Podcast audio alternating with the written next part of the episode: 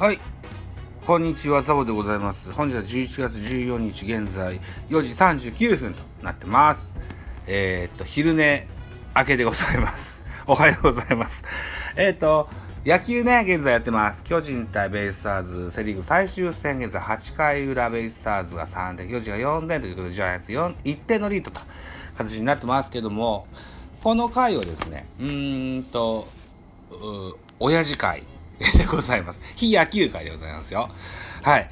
えっ、ー、とですね、この11月、昨日から始まりました11月13日金曜日から11月19日木曜日までの1週間の間、えーうちの子供が通う小学校ではですね、生活リズムチャレンジ週間というのがありましてございます。はい。えーっと、まずね、目標を決めるんですよ。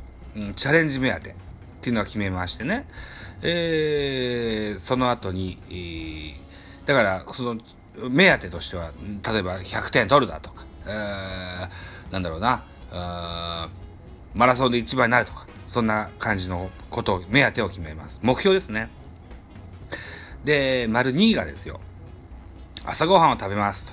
丸3が家庭学習、過去読書を何分するいうのと、丸4、メディア時間です。ここが一番重要ですね。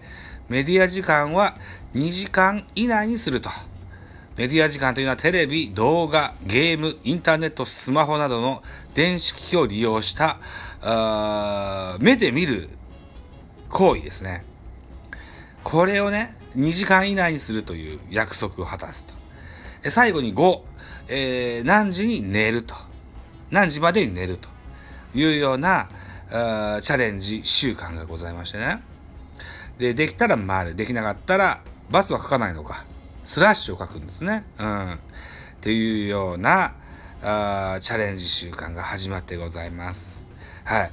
でね、うーん、彼らはテレビっ子でもありますし、YouTube もめっちゃ見ますし、ゲームもしっかりしますよ。うん。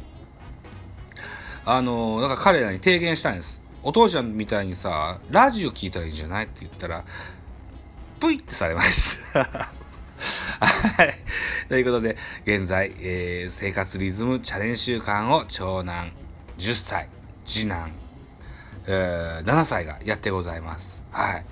次男7歳は久しぶりに今日は外にと遊びに行きました。お友達が誘いに来てくれましてね。えー秋もだいぶ深まってきて、外も10度ぐらいなのかな気温としてはね。うん。